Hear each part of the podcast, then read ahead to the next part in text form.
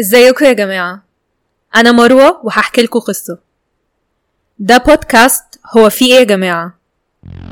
في البودكاست ده هحكي لكم قصص حقيقية عن جرائم قتل أحداث تاريخية غريبة أماكن مسكونة وكل القصص اللي لما بنسمعها بنقول هو في إيه يا جماعة؟ هي الناس مالها. القصص دي بطبيعتها ممكن يكون فيها مشاهد عنف أو أحداث ممكن تبقى مؤذية لشوية ناس. فياريت تقروا ال description كويس عشان تتأكدوا إن الحلقة مناسبة ليكم. يلا نسمع قصة النهاردة. بتاع العرايس. قصة النهاردة حصلت في روسيا. قصة عن العرايس والهوس بالموت والمقابر والسحر الأسود. في 2011 في روسيا حصل تفجير إرهابي في مطار ونتج عنه أحداث عنف تجاه المسلمين. ومن ضمن الحاجات اللي كانت بتحصل كانت إن القبور اللي مدفون فيها المسلمين بيحصل فيها تخريب. البوليس ابتدى يحقق عشان يعرف مين اللي ورا الأفعال دي وابتدوا يشكوا في شخص اسمه أناتولي موسكفين أناتولي موسكفين كان وقتها عنده 45 سنة وكان بيتكلم 13 لغة. درس قبل كده في الجامعة وكان بيشتغل صحفي وكل اللي اتعاملوا معاه كانوا بيوصفوه بأنه عبقري ومستوى ذكائه عالي جدا. وموسكفين برضه كان خبير في المقابر وبيقضي معظم وقته هناك. وكان بيكتب كتب وآراءه كانت بتميل للنازية فكان مش بعيد إن هم يشكوا فيه. فقرروا يفتشوا بيته اللي كان بالمناسبة ساكن فيه مع مامته وباباه. البيت اللي راحوه كان ريحته وحشة قوي وكان مليان كراكيب وورق وزبالة وعرايس. العرايس دول كانوا بحجم بشري وما كانوش عرايس من اللي بتتجاب من المحلات كانوا عرايس باين إنها معمولة في البيت. في منهم وشهم من الشمع ومحطوط لهم make up وزراير أو أي حاجة مدورة مكان العينين. كان في ستة وعشرين عروسة متوزعين في البيت. البوليس وهو بيفتش كان محتاج إنه يحرك العرايس لأنه بيبقى فيه كركبة حواليهم أو تحتهم.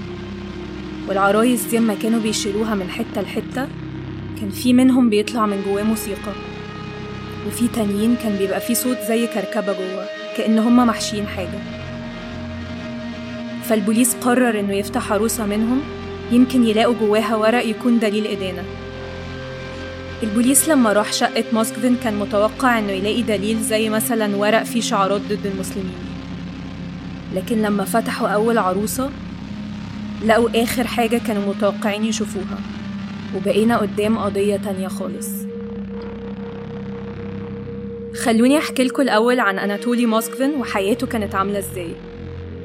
أناتولي اتولد سنة 66 في مدينة اسمها نيجني نوفجورود كان طفل وحيد وكان أهله دايما بيوصفوه إن هو منعزل ومش بيتفاعل كتير مع الأطفال.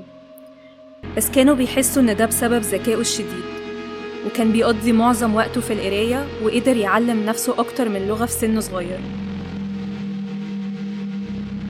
هو حكى إن لما كان عنده حوالي تسع سنين حصلت له حادثة اعتداء جنسي من راجل غريب. وماسكفين ما حكاش لأي حد القصة دي غير لما كان عنده حوالي خمسين سنة. تاني حادثة حصلت أثرت عليه وعلى شخصيته واللي ساعدت إنه يعمل اللي هنعرفه قدام كانت وهو عنده حوالي 12 أو 13 سنة. المصادر مش متفقة بالظبط إيه اللي حصل لكن كلهم متفقين في النتيجة. أناتولي كان في نشاط مدرسي فرضاه الحكومة الروسية عشان الأطفال يتعلموا إعادة التدوير. اللي حصل إنه يا إما في مجموعة من الرجالة لابسين أسود في أسود طلبوا منه إن هو يروح معاهم جنازة وهو راح أو إنه كان بيعدي على بيوت كجزء من النشاط. فشاف في بيت جنازة والرجالة اللي جوه لاحظوه بيبص عليهم فنادوا عليه. لما دخل الجنازة اللي كانت في التابوت كانت طفلة في سنه تقريبا اسمها ناتاشا بتروفا ووقتها مامتها طلبت منه طلب غريب جدا. طلبت منه إن هو يبوسها بس هو رفض وكان خايف. فعرضت عليه فلوس وفاكهة أو حاجة حلوة لكن رفض تاني. فالأم زقت راسه ناحية البنت ووقتها بسها تلات مرات غصب عنه. الأم بعدها لبسته ولبست بنتها خاتم وقالت له أنتوا متجوزين. واديت له الفاكهة والفلوس. وده كان تاني أصعب حدث في طفولة أناتولي موسكفين بعد مدة فضل أناتولي يحلم بيها. كل يوم بتقوله إن هو لازم يتعلم سحر أسود وهو كان بيرفض. الأحلام كانت كل يوم وما كانتش بتنتهي لدرجة إنه بطل يعرف ينام. وحكى لأهله اللي ودوه الدكتور لكن الدكتور قال لهم ده غالبا سن بلوغ واداله مهدئات. لكن ده ما غيرش حاجة. وفضل يحلم بيها لحد ما قالت له الطريقة الوحيدة إني أسيبك وأروح لشخص تاني هي إنك تجيب لي سن الطفل تاني. وأنا هتنقل ليه هو. وبناء على كلامه هو فعلا جاب السنة وبطلت ناتاشا تظهر له. لما كبر راح الجامعة ودرس وفضل محافظ على أسلوب حياة معين. ما كونش صداقات ما دخلش في علاقة ما حضرش حفلات فضل في مذاكرته حياته المنعزلة وفضل عايش مع أهله. وابتدى يظهر اهتمام بكل ما ليه علاقة بالموت والسحر. وقتها انضم لطائفة بتمارس عادات معينة زي تضحيات بالحيوانات وإنهم ما بيتجوزوش وما بيدخلوش في علاقات. فضل مكمل في حياته المهنية وكان بيتوصف بالعبقري وكتب كتب وأبحاث كتيرة وابتدى يدرس في الجامعة. وبعدها ابتدى يكتب في الجرايد في صفحات الوفيات أو أي حاجة تانية ليها علاقة بالمقابر أو الموت. أما كان عنده 37 سنة قابل واحدة اسمها أوليا وبدأوا علاقة بس كانت علاقة غير جنسية. نتيجة للطائفة اللي كان بينتمي ليها وهي كانت موافقة على ده. كل اللي كانت عاوزاه هو طفل وطبعا بما إن هما مش هيخلفوا فكروا في التبني. لكن طلبهم اترفض بسبب إنهم مش متجوزين ومش عايشين مع بعض. وكمان وقتها كان أناتولي ساب شغله في الجامعة والموضوع انتهى بإن هما انفصلوا. ما بين سنة 2005 و 2007 كاتب روسي عين أناتولي موسكفين عشان يبتدي بحث عن مقابر في أماكن مختلفة في روسيا. الكاتب كان عايز يكتب كتاب توثيقي عن المقابر جواه معلومات وتواريخ للناس المدفونة. أناتولي عمل رحلة البحث دي في سنتين وعملها كلها على رجله وشاف فيها 752 مقبرة. ساعات ما كانش بيلاقي مكان ينام فيه فكان بينام في المقابر. وساعات كان بيشرب من برك المية اللي على الأرض.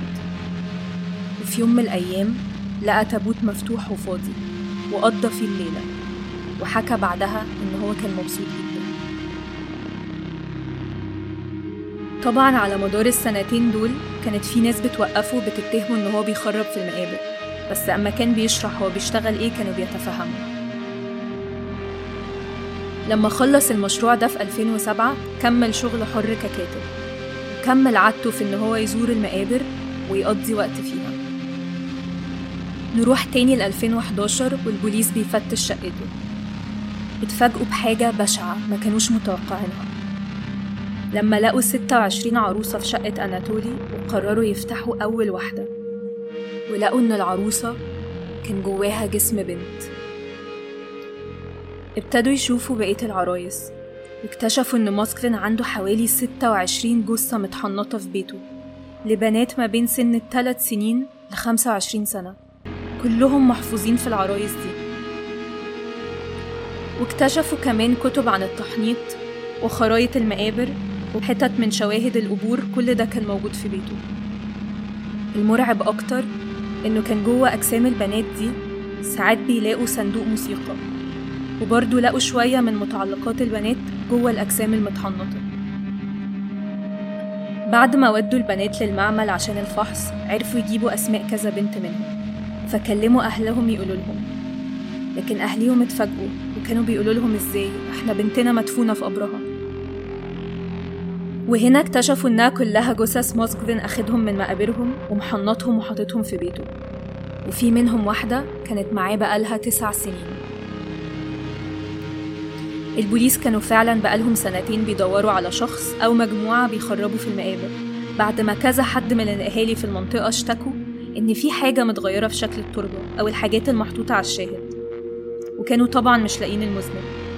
محدش كان عارف إن في جثث اتاخدت وأهالي البنات ما كانوش عارفين إن كل مرة بيزوروا فيها مقبرة بنتهم إنها كانت فاضية. وبنتهم في بيت راجل غريب لابسة عروسة.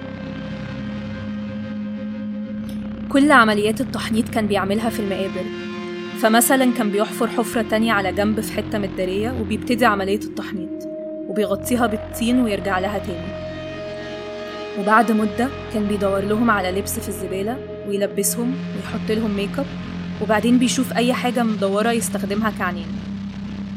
وبعد كده قال إن هو كان بيعمل موضوع العينين ده عشان يعرف يقعدهم معاه يتفرجوا على كرتون. موسكفين مش شايف إن هو غلط وشايف إن هو بيعمل لهم خدمة وبيقدم لهم حياة حلوة ودافية غير ما كانوا تحت الأرض. وفضل يصر إن هو كان حنين معاهم وحريص. وبالعكس مدح في نفسه إن هو عمره ما حتى شتم قصادهم وكان بيتكلم معاهم وبيقعدهم معاه على الغدا في البيت اللي عايش فيه مع أهله. اللي بيقولوا إن هم عمرهم ما شكوا إن ده كان بيحصل. وكانوا فاكرينها هواية عادي. بالرغم من إن الريحة كانت بتزيد كل يوم كانوا فاكرينها مشكلة مواسير أو مجاري. في الحجز موسكفين اعترف بكل حاجة علشان هو ما كانش شايف إن هو غلطان. وقال إنه عمل كده عشان هو كان وحيد وكان نفسه في طفل بس طلب التبني اترفض. وإن هو كان صعبان عليه الأطفال دي إن هما ماتوا صغيرين وكان عاوز يبقى أبوهم. وفي أوقات تانية كان بيقول أنا عملت كده عشان أعمل سحر وأحاول أرجعهم. وكانت أمنيته إنه في يوم من الأيام يتقدم العلم أو السحر بحيث إن يكون في طريقة إن هما يرجعوا للحياة. كان بيتكلم معاهم بلغة هما بس اللي عارفينها وكان بيغني معاهم وفي يوم عيد ميلاد أي واحدة بيعمل لها حفلة. وكانت العرايس اللي بيفضلها بيقعدهم معاه واللي مش بيحبهم بيحطهم بعيد عنه في الجراج موسكفين قال إنه قبل ما ياخد أي من جثث البنات دي خد إذنهم وإن هما اللي كانوا عاوزينه. وبيترجوه عشان ينقذهم. وكان بياخد الإذن عن طريق إن هو ينام فوق مقابرهم ويكلمهم في الحلم قبل ما ياخدهم. وفضل مصر على كلامه إن اللي بيعمله ده غير قانوني لكنه هيفيد العلم قدام.